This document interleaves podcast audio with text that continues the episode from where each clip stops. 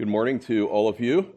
I'd ask you to take your Bibles and turn to the book of Romans, book of Romans, chapter 12. Romans, chapter 12. I, I was initially going to call this little mini series a break from Hebrews 11. We do preach through books of the Bible. We've been in the book of Hebrews for a couple of years, and we've been in Hebrews 11 for several months, actually. And there's, there's some practical lessons there. There has been, but it's a lot of theology. And I thought, well, it's probably time for something really basic and practical. And, and I initially came up with the idea of summer challenge, you know, um, and I got some other counsel, so we're calling it Summer Series Being a Living Sacrifice and offering self sacrificial service to God and sincere love to others. And so we're going to take four weeks to go through expositionally through the book of, or, or the chapter, uh, chapter 12 of the book of Romans. We haven't even got to the practical section of Hebrews yet. That will come in chapter 12 there as well. And it's interesting that the idea of doctrine and application is really important, right? There's some churches that just seven steps to having a happy marriage or to being financially successful, and it's and they, they just try to make it practical. But if, if you don't have the bedrock and the foundation of who God is and who we are in Christ, it's mere academic steps without any heart to it. And so doctrine is important. The book of Romans is, is glorious, right? Chapters 1 to 11, Paul has set forth much doctrine. Um, the ruin of man, the justification by faith, sanctification, how we grow in holiness, and, and even God's sovereignty put on display. Where if the Apostle Paul had an emoji, maybe he would actually text it to somebody, mind blown, right? This is like good stuff. And that's essentially what he says at the end of 11 there. He says, Oh, the depth of the riches, both of the wisdom and the knowledge of God. How unsearchable are his judgments and unfathomable his ways that's mind blown, right? Because of all these benefits that we have. In the book of Romans, there's a, a, a you know a, uh, a, transition here at beginning chapter 12 all the way to 16, where it's exhortation. You know, Paul doesn't begin his letters with exhortation. He doesn't begin his letters with application. He lays that foundation that is all essential. You can think of it like this: He lays forth the doctrine and then he gives the duty in response to that.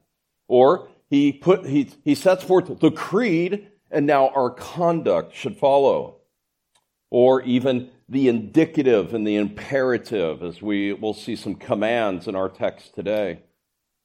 Kenneth Wuest says this Doctrine must always precede exhortation, since in doctrine the saint is shown his exalted position, which makes the exhortation to a holy life a reasonable one. In doctrine, the saint is informed as to the resources of grace he possesses with which to obey the exhortations. So Romans 12 is very, very practical. I think there's several lessons that we're going to glean from this. Everything from showing hospitality to using our gifts, but but even today, really just looking at those first two verses, is, is living a sacrificial life. That means taking risk for the Lord, right? That means stepping out as a church that, that we're not going to buckle and cower over authoritarian, tyrannical governments, right? Because who is our king? The Lord Jesus Christ, right? We serve the triune God, and we must do what he commands in our word, in our Bibles. And so we have to, sometimes what that'll look like is actually taking risk for God. But the question that I want you to wrestle with is, is am I living a sacrificial life for the glory of God? How, how does that manifest itself? You see, God wants our whole hearts. He wants us to be fully devoted to Him. Remember the rich young ruler? He had a lot of little, he could tick a lot of boxes, right? I've done this, I've done this, I've done this. What does Jesus say? I see into the one area that you are closing your heart of covetousness, right? And so too for some of us. We give the Lord 99%, but this 1%, we keep a key to a locked room where we can go and get away from God. That ought not to be. Well, let's read our text, Romans 12, verses 1 and 2. Therefore, in light of chapters 1 to 11, therefore I urge you, brethren, by the mercies of God, to present your bodies a living and holy sacrifice, acceptable to God, which is your spiritual service of worship. And do not be conformed to this world, but be transformed by the renewing of your mind, so that you may prove what the will of God is, that which is good and acceptable and perfect. Let's pray. Father, we confess we will have no or little understanding of this text if you do not send the Holy Spirit to open our eyes, to, as it were, give us the eyeglasses to discern each letter and each word. And so, Lord, we pray that you would pour out your Spirit upon this place, that you give us understanding, that you would challenge us with this summer challenge of, of how we are doing in sacrificial living for today and serving you and serving others and genuine love and even loving our enemies. And so, Lord, we pray your blessing in Jesus' name. Amen. Paul is addressing regenerate Christians, those who have been born again. Okay? He's not addressing, um, you know, all men indiscriminately. And there's several people that actually believe that they are a Christian only later to discover that they're not. We had a three glorious baptisms. One of those testimonies was I was in the church for 15 years, thought I, I did everything and thought I was saved, and now, now she's powerfully saved. Roman Catholics are deceived into thinking that they're saved because what do they look at? Their infant baptism, that, that sacrament, and then the other sacraments. And so they, they falsely have an assurance based on some superstitious act, really. But Baptists aren't much different. Mainline Baptists, you know what I'm saying, right? Um, mainline Baptists can also look at their baptism from maybe when they were three, four, or five, or six years old. But more often, they're deceived that they base their salvation on a superstitious prayer. It's not a baptism from a priest, but it's a prayer as though it has some supernatural power in it. No, we who are truly in Christ recognize we were once the misfits of the world, the rebels before God, but He radically converted us, justified us, and we are being sanctified. And so, in light of these indescribable mercies, therefore, we're to present ourselves as a sacrifice unto God. We still fight sin, we battle sin um, and, and, so it can be a challenge to do well. We're, we're still prone to selfishness and, and all of these types of things. And that's why we need to hear messages like this to remind us. You see, if you, it begins really with the, the mind and the heart. What are you thinking on? What are you filling your mind with, right? If you're filling it with lust, well, guess what? Eventually, you probably will commit adultery. If you're coveting something, whether it's a, a belonging or something like that, eventually you'll sin to get it. And so it's so important that we discipline our minds and our hearts. You see, the real you is on the inside. It's, it's internal. The Proverbs in 23 7 says, For as a man thinks within himself, so he is. See, you might come on a Sunday and have a pious exterior, right? But you could be fooling us. And God alone sees the heart. Jeremiah 17:10. I, the Lord, search the heart. I test the mind, even to give each according to his ways. So, the most accurate gauge of your spiritual life is what's going on on the inside. Okay? It's and the most, another gauge is what you do when you're alone and no one sees you. You see? So those are just some litmus tests for us. So two simple points today, no outline in your bulletin this week. I'll try to have one for next week. Just questions. First, are you offering yourself as a living sacrifice to God? Obviously, just comes right out of the text. And the second point we'll look at in verse 2 are you being conformed to the world or transformed by the Spirit? So, first of all, let's dig into verse 1. Are you offering yourself as a living sacrifice? We're to consecrate ourselves to God by the mercies of God. First of all, there's a lot to be said here. Therefore, and then this, I urge you. We don't use that terminology much today, do we? You know, I urge you, Oscar, right? We don't, we don't use that, that terminology, but, but Paul is using it. It's a, it's a strong, get your attention. And, and it's not indiscriminately, as I said, I urge you, brethren, right? Brothers and sisters in Christ, I urge you by the mercies of God to present yourself, your bodies, a living and holy sacrifice. Your greatest motivation for laying down your life for the Lord is not fear of punishment. It's not fear of hell. It's not trying to be made acceptable by your good works and your performance, because earlier Paul had said, by the works of the law shall no flesh be justified, right? ultimately, your supreme motivation is an accurate view and appreciation for the mercies of God. What is mercy? It's a compassion or a pity arising from a miserable state of one's need. This is the basis for our voluntarily offering ourselves. It's the very mercies of God that we have received. It's a, it's a, to put it another way, a response of gratitude for what God has done for you. It says earlier in chapter 6, you were dead to sin, but now you're alive in Christ. You're alive. So, what should that look like? What, what, what are some of these mercies that He's set forth already in this book. There's so many. This is just a, a, a, sampling to remind you, and, and I know you're, you're familiar with a lot of these. Back in chapter 2, or do you think lightly of the riches of his kindness and the tolerance and patience, not knowing that the kindness of God leads you to repentance? This kindness. He's described love several times chapter 5 and verse 5 and hope does not disappoint because the love of God has been what? Poured out within our hearts through the Holy Spirit whom he has given us. Later in chapter 8 of course he would talk about that nothing will separate us from the love of Christ.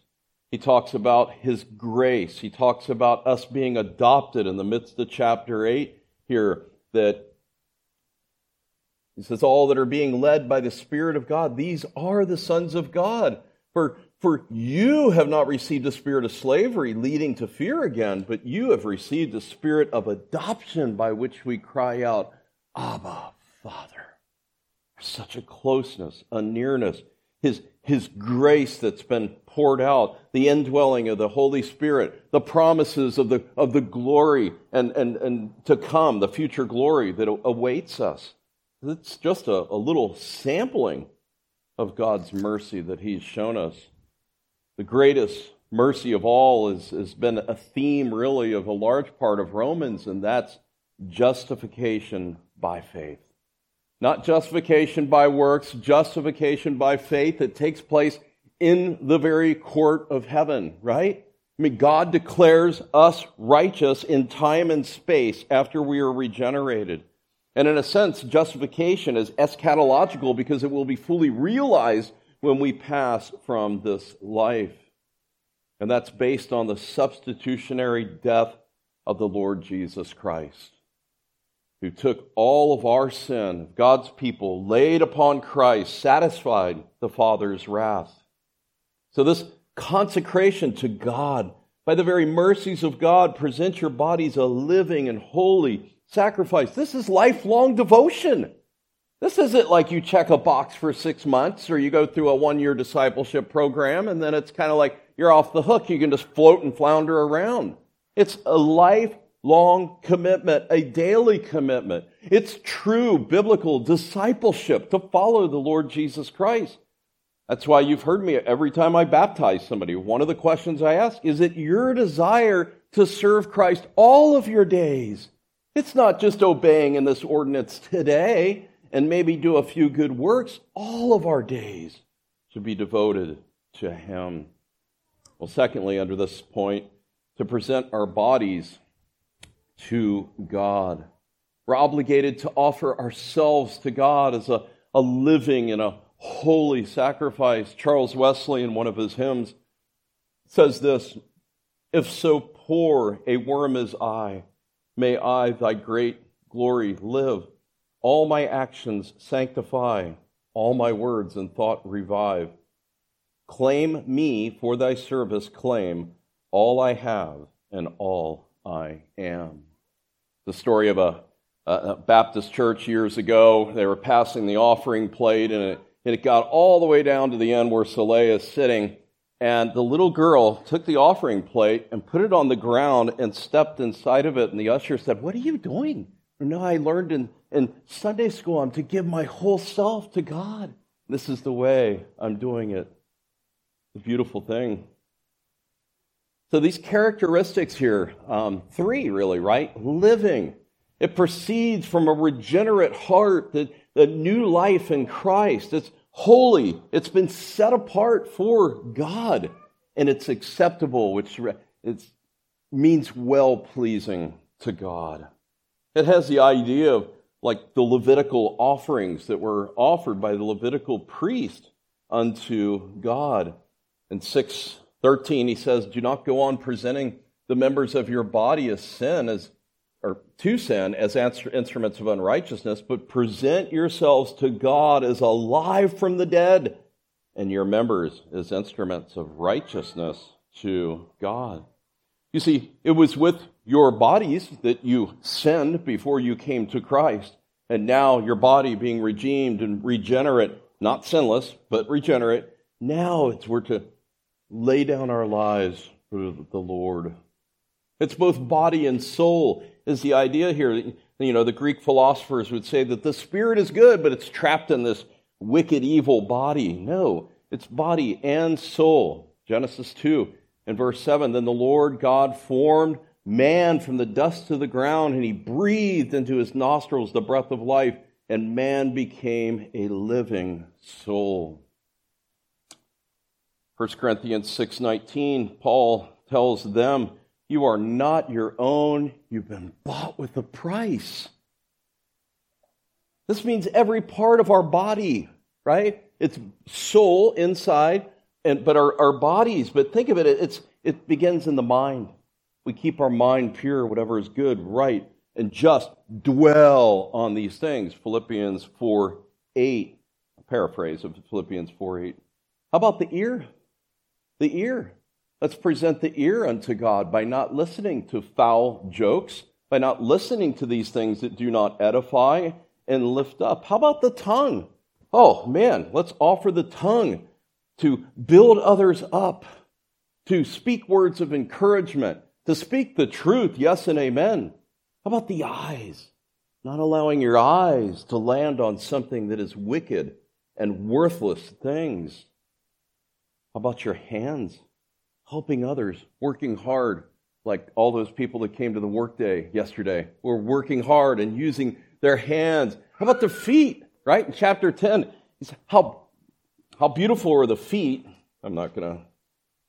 How beautiful are the feet of those who bring good news of good things, right? And so the feet, we take the gospel with our feet. How beautiful are those feet? In other words, as Paul says in 1 Corinthians 10:31, all that you do should be for his glory. John Murray has said the use of our bodies is characterized by conscience, intelligent, consecrated devotion to the service of God. In other words, he wants our best, right? Uh, do we give God our leftovers? Are you prone to do that? You just kind of get the leftovers. Years ago, Queen Mary made a practice of visiting Scotland once a year. The people loved her. She'd walk with the children through the streets, and she had walked further than what she anticipated. Several dark clouds were coming in. And so they came unexpectedly. And so she went to a nearby house and asked to borrow an umbrella. She wasn't dressed in her royal gown and all of that. She looked like another woman, right? And so the woman didn't recognize the queen and was reluctant to give this stranger her best umbrella. But over here, she had one she was probably going to be throwing away soon anyway. It was kind of tattered, you know, the ribs kind of like there's two ribs all broken, that kind of thing. And so the next day, oh, and, and she had said, I'll bring it back tomorrow. I'll send it back to you, right? And so the next day, there's a knock at the door. When the lady opened it, it was a royal guard who was holding in her hand the old tattered umbrella, having stated that the queen sent me. She asked me to thank you for loaning her this. For a moment at first, the, the homeowner, the woman, was stunned, and then she burst into tears. What an opportunity I missed, she cried. I didn't give the queen my best. Well, you know, the obvious application here is what about for us? Are we giving God our leftovers? Are we giving him just kind of, you know, are we giving him our first fruits? I mean, that's an Old Testament principle that carries into the New. Well, thirdly, under this point, living sacrifices of the new covenant are far more of, of far more value than the dead ones of the old covenant. It says, present your bodies a living and holy sacrifice. Not dead animals, but renewed creations who have been born again. The psalmist says in Psalm 50 offer to God a sacrifice of thanksgiving to perform vows to the Most High. This holy sacrifice. Now that we're dead to sin, we're alive in Christ. We, our life should be morally pure as we are more and more sanctified and conformed into the image of Christ. Think of the Old Testament lambs, of which we belabored in Hebrews 9 and 10, right? They had to be one year without spot, without wrinkle. They had to be pure. it's bringing the best of the litter. You know, it's not a, you know, Jonathan sending Noah out going out to the flock, get the one that has the limp and, you know, that ugly spot. We need to get rid of that one anyway. No, the best, right? And that principle carries over to us. Romans 6:19 For I'm speaking in human terms because of the weakness of your flesh. For just as you presented your members as slaves to impurity and to lawlessness, resulting in further lawlessness, so now present your members as slaves of righteousness, resulting in sanctification. Now, this is this sacrifice, a living sacrifice, obviously is not a propitiatory sacrifice that takes away sin, but it's just laying down our lives, being willing to serve Him, even a sacrifice of praise, as it says at the end of Hebrews. Do not neglect doing good and sharing, for with such sacrifices God is pleased. Hebrews 13 and verse 16. Our fourth subpoint under here is this is your spiritual service of worship. And that's how he rounds it out to present your bodies a living and holy sacrifice acceptable to God. And then this which is, is, is supplied your spiritual service of worship. Different translations translate this differently. It's best just to understand uh, the actual meanings of the word. Um, this spiritual service or reasonable service, reasonable in light of who we are in Christ, chapters 1 to 11. It's, it's the, that's the expected result, you might think. Our worshiping must be wholehearted, from a consecrated heart, our mind and our wills and our words and our deeds, all directed towards God. The word for spiritual can mean rational, it can mean reasonable. It's where we get the word logical, actually, um, pertaining to being carefully thought through and thoughtful. A thoughtful service is one lexicon definition. The only other New Testament occurrence is in 1 Peter 2 2, long for the what? Pure milk of the word. Pure milk of the word. This spiritual milk. And it, it's, it's a spiritual worship. It's reasonable. It's logical. 1 Peter 2 5. And you yourselves, like living stones, are being built up into a spiritual house, a holy priesthood, priesthood to offer spiritual sacrifices acceptable to God through the Lord Jesus Christ.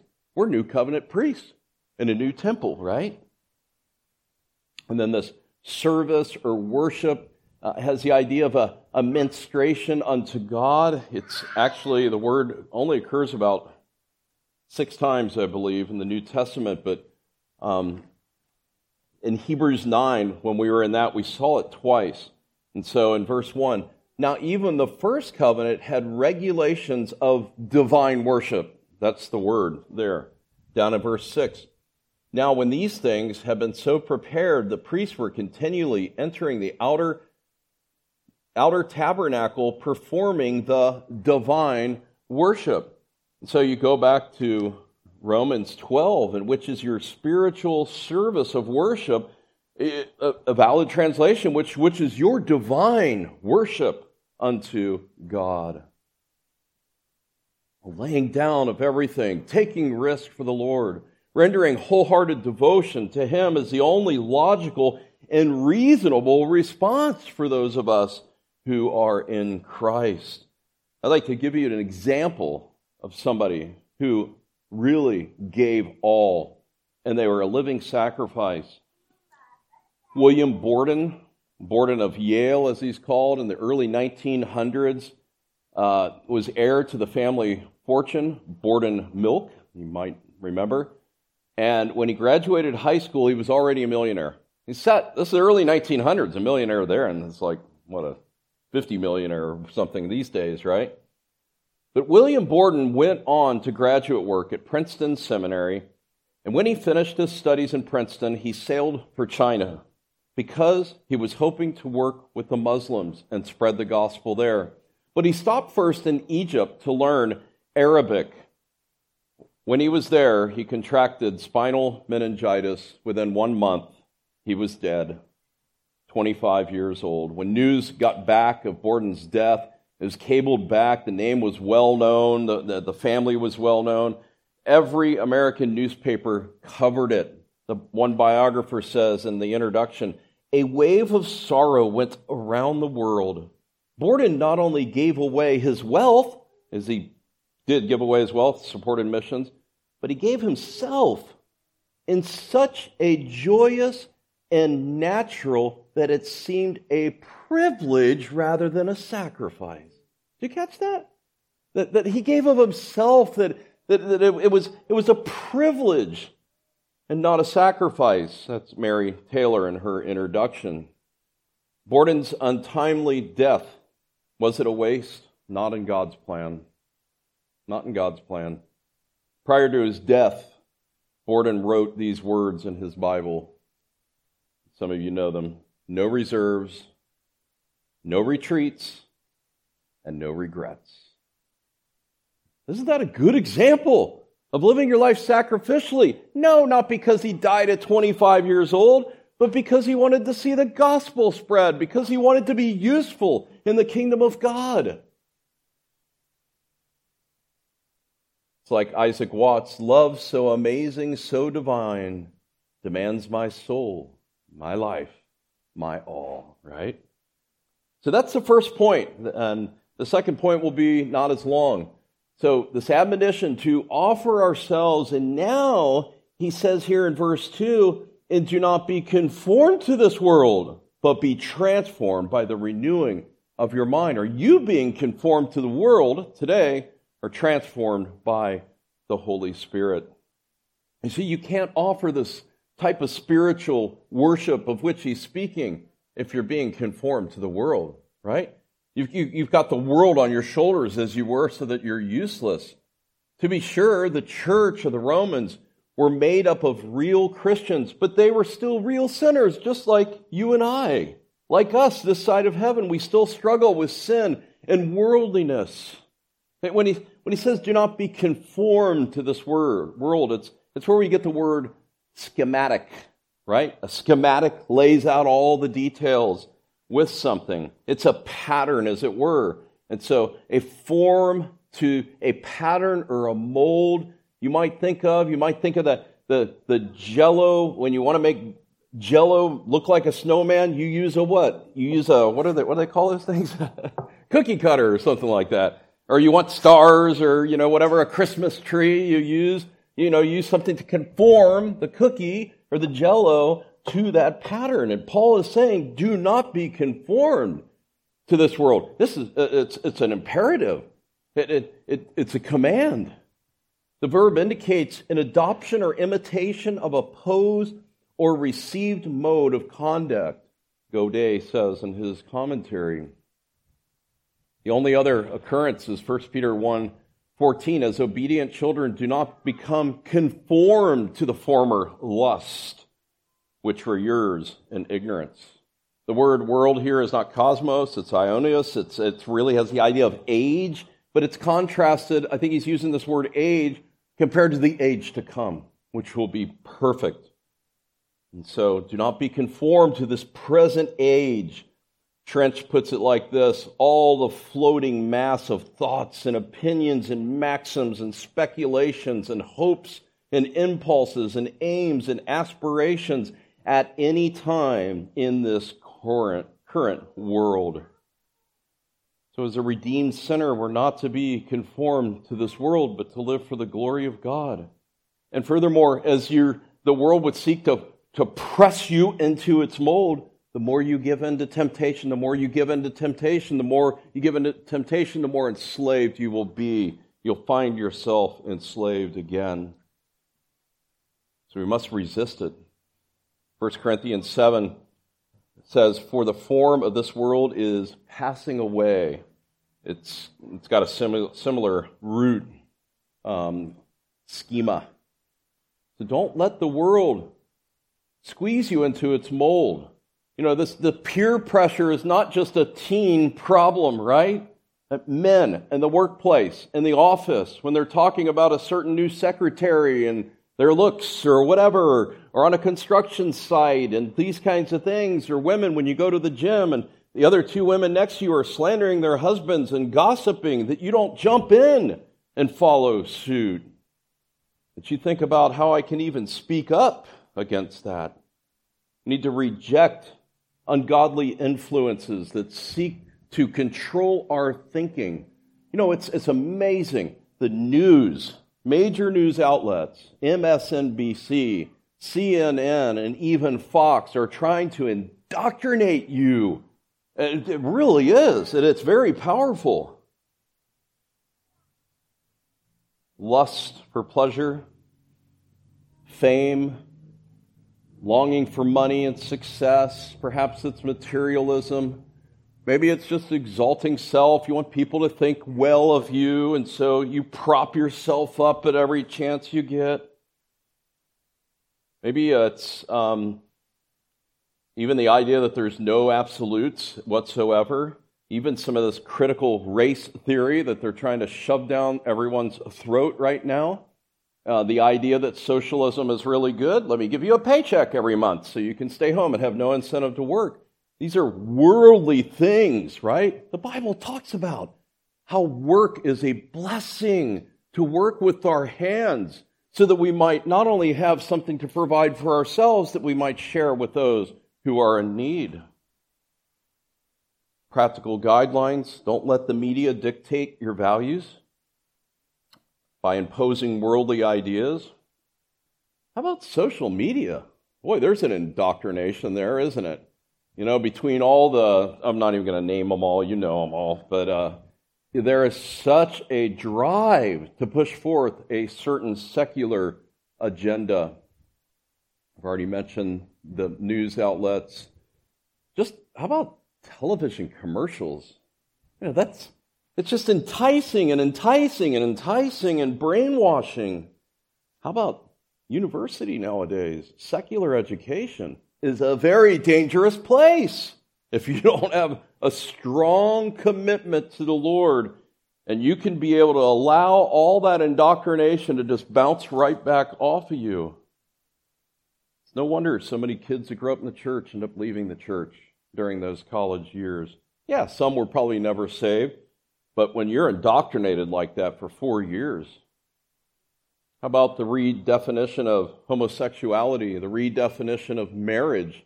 I mean, I remember Prop was it Prop 8 in California 10 years ago or whatever it was, that you know, the gay marriage thing and and and then you think, well, how much further can the moral slide go? And look at where it's at now. Transgenderism and all of this, 26 different sexes and all of this crazy stuff. About the lie of a, what abortion is? It's just flesh. It's just a choice. You, you have a choice. You see, these are all worldly things. Worldly things. Even the church. The church is seeking to sometimes please the culture. You have this term, the woke churches that are just pandering at everything the culture says to do. That's wrong. Or even churches that set aside key doctrines and ignore that. That's all worldly stuff. Do not be conformed to this world, but a huge contrast. B U T capital letters, but be transformed by the renewing of your mind. Not conforming to the world is not enough, but you must be inwardly transformed and renewed, right? And here's the second command we have in the, pass, in the passage here is to be transformed. Do not be conformed negatively, but be transformed. Those are the two commands that you have in this text here. The word here that that's used is where we get metamorphosis from, this idea of transformation. Literally, Jesus on the Mount of Transfiguration was what? Transfigured before them, right? But here it's speaking of figuratively, it's a change inwardly in the fundamental character or condition to be changed or transformed. For us, it's an inward transformation that Paul is speaking of here Of course, we're being conformed to the image of Christ. He states in 2 Corinthians 3:18, "But we all with unveiled face beholding as in a mirror the glory of the God are being what transformed into the same image from glory to glory, just as from the Lord and Spirit." I mean, a beautiful illustration of this, guys, is a butterfly, right? Those four stages that a butterfly goes through is it's a metamorphosis, literally. There's four distinct stages the egg, the larva, the pupa, and then the adult stage. And in that pupa stage, it resembles that tiny leathery pouch, and it's known as a chrysalis. And, and the result of pupating, it's transforming from the larva stage. The butterfly breaks out of its exoskeleton by wiggling out of their skin. The spiny appendage appears at the bottom of the abdomen and is called the cremaster. The butterfly connects the cremaster to the silky pad and hangs there to rest. Many body parts are visible, including the wings and the abdomen and the legs and the eyes. Yeah, it's a beautiful picture there. You, you know, there's over 15,000 different species of butterflies. Isn't that amazing? Talk about the creative power of God. And let me ask you, young people, serious question here. Um, what is more attractive? That slimy little butterfly, I mean, it's a butterfly, caterpillar that is inching along, that's kind of all hairy, or a monarch butterfly with all of the colors? And, and, and that's really a, a comparison to a sinner that's black and dark and crawling around on its belly in rebellion to God compared to a child of God that's been renewed and spreads its wings in serving the Lord. Problem with fundamentalism is it focuses too much on externals. It doesn't deal with the internal things, right? You know the mantra um, don't drink, don't smoke, don't dance, and don't go with girls that do. You know, it just leads to this legalism of not doing this and not doing all this and having all of these rules, right? Rather than being inwardly transformed. Our scripture reading, I chose Colossians 3. Therefore, if you've been raised up with Christ, keep seeking the things above, where Christ is, seated at the right hand of God. Set your mind on things above, not on the things of this earth, not being conformed to this world. Later in Colossians 3:10, you have put on the new self and is being renewed. See that again? Renewed to a true knowledge according to the image of the one who created him. And so the goal is, is to have the mind of Christ, to have the right view of work and recreation and all of these types of things. What would Jesus think of the music that you listen to, or the Netflix shows that you watch, or the purchases that you've made in the last three months? What would Jesus think of those? Or here's one ask yourself what is the, maybe it's been a while since you've done math, what's the percentage of time that I spend in the Word compared to social media? Right? That's something you could ask yourself as well. Well, finally, here, transformation leads to a confirmation of the will of God. He says, Do not be conformed to this world, but be transformed by the renewing of your mind. Now, see the so that in the passage? That's called a hina clause. This is the reason why, that you may prove what is the will of God, that which is good and acceptable and perfect. Uh, this word prove is dokimazo. It has the idea of approving after testing, okay? It's like with metals that are fired, right? Testing for true gold, and then you approve it. And so that's the idea that you may prove what the will of God is. Your renewed mind enables you to discern the Lord's will. You can test all things. You have discernment. And as you grow, you will know what pleases the Lord most, what is good, what is acceptable and perfect. Now, you ever ask yourself, um, well, think of any anything that, that comes down the pike. Maybe it's a, a young girl that is finds herself pregnant, and so she's like, "What's the will of God? I know God doesn't want me to." Have to have a child for the rest of my life. I'm only 17. Well, you go through this. Well, is an abortion good? No. Is it acceptable? It's acceptable to the culture out there, the death culture out there, but it's not acceptable to God. And the idea of perfect is the idea of, of something that's complete, okay? And so you can run through this, the grid, with any major decisions that you have in your life, that you may prove what the will of God is. John Murray again, if life is aimless, stagnant, and fruitless and lacking in content, it is because we are not entering by experience into the richness of God's will.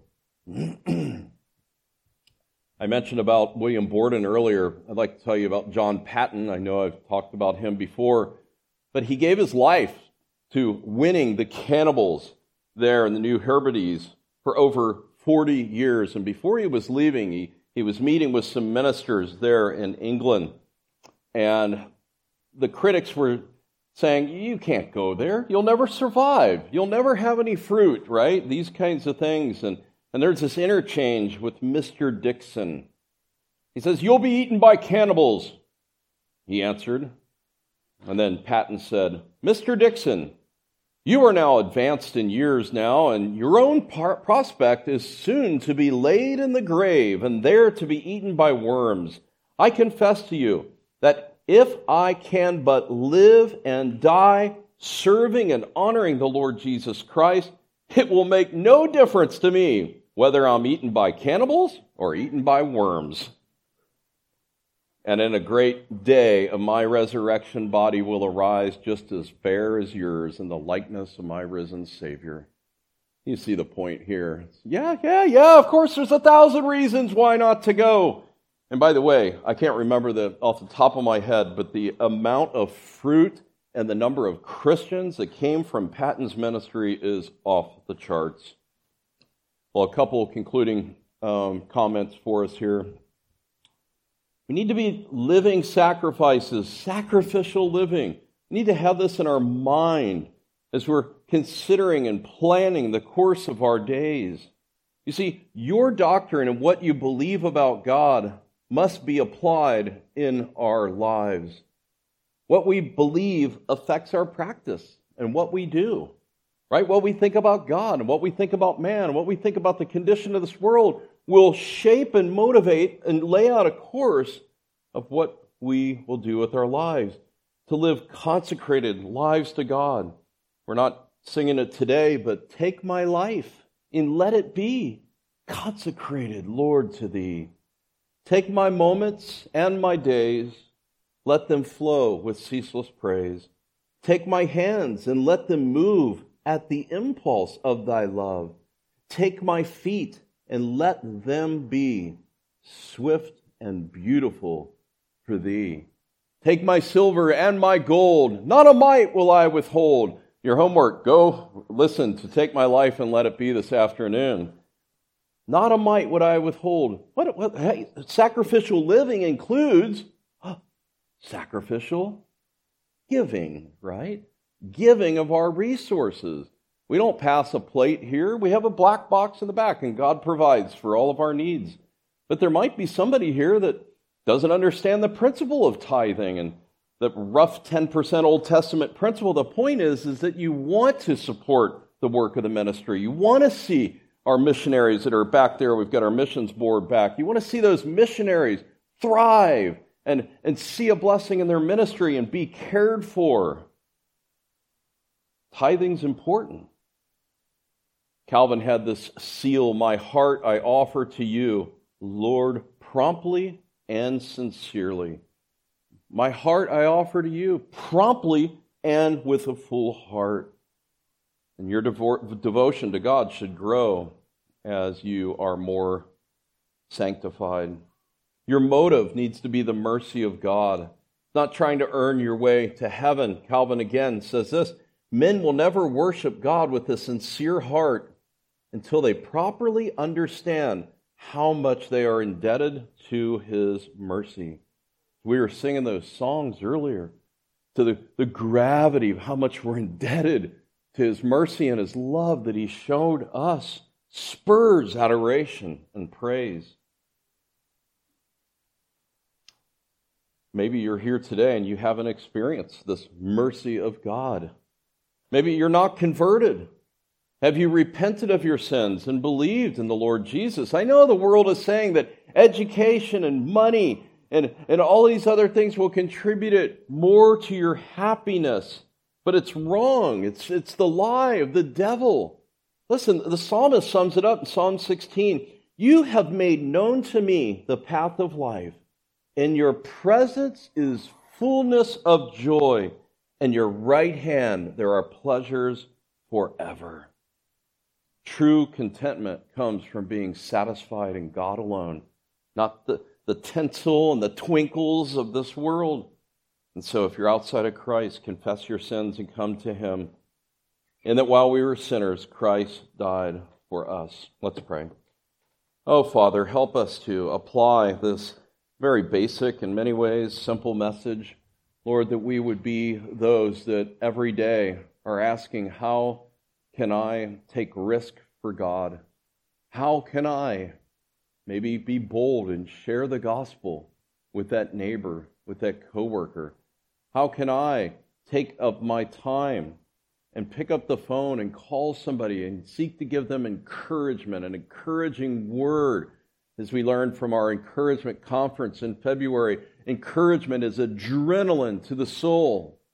And to be those that, as it were, have a spiritual epipen which we seek to build one another up. Lord, be with us in this mini series to learn additionally what it is to actually serve you, to walk in humility, to not think more of ourselves than we ought, to genuinely love one another, and all the various facets of which that's displayed. So, Lord, we thank you. In Jesus' name, amen.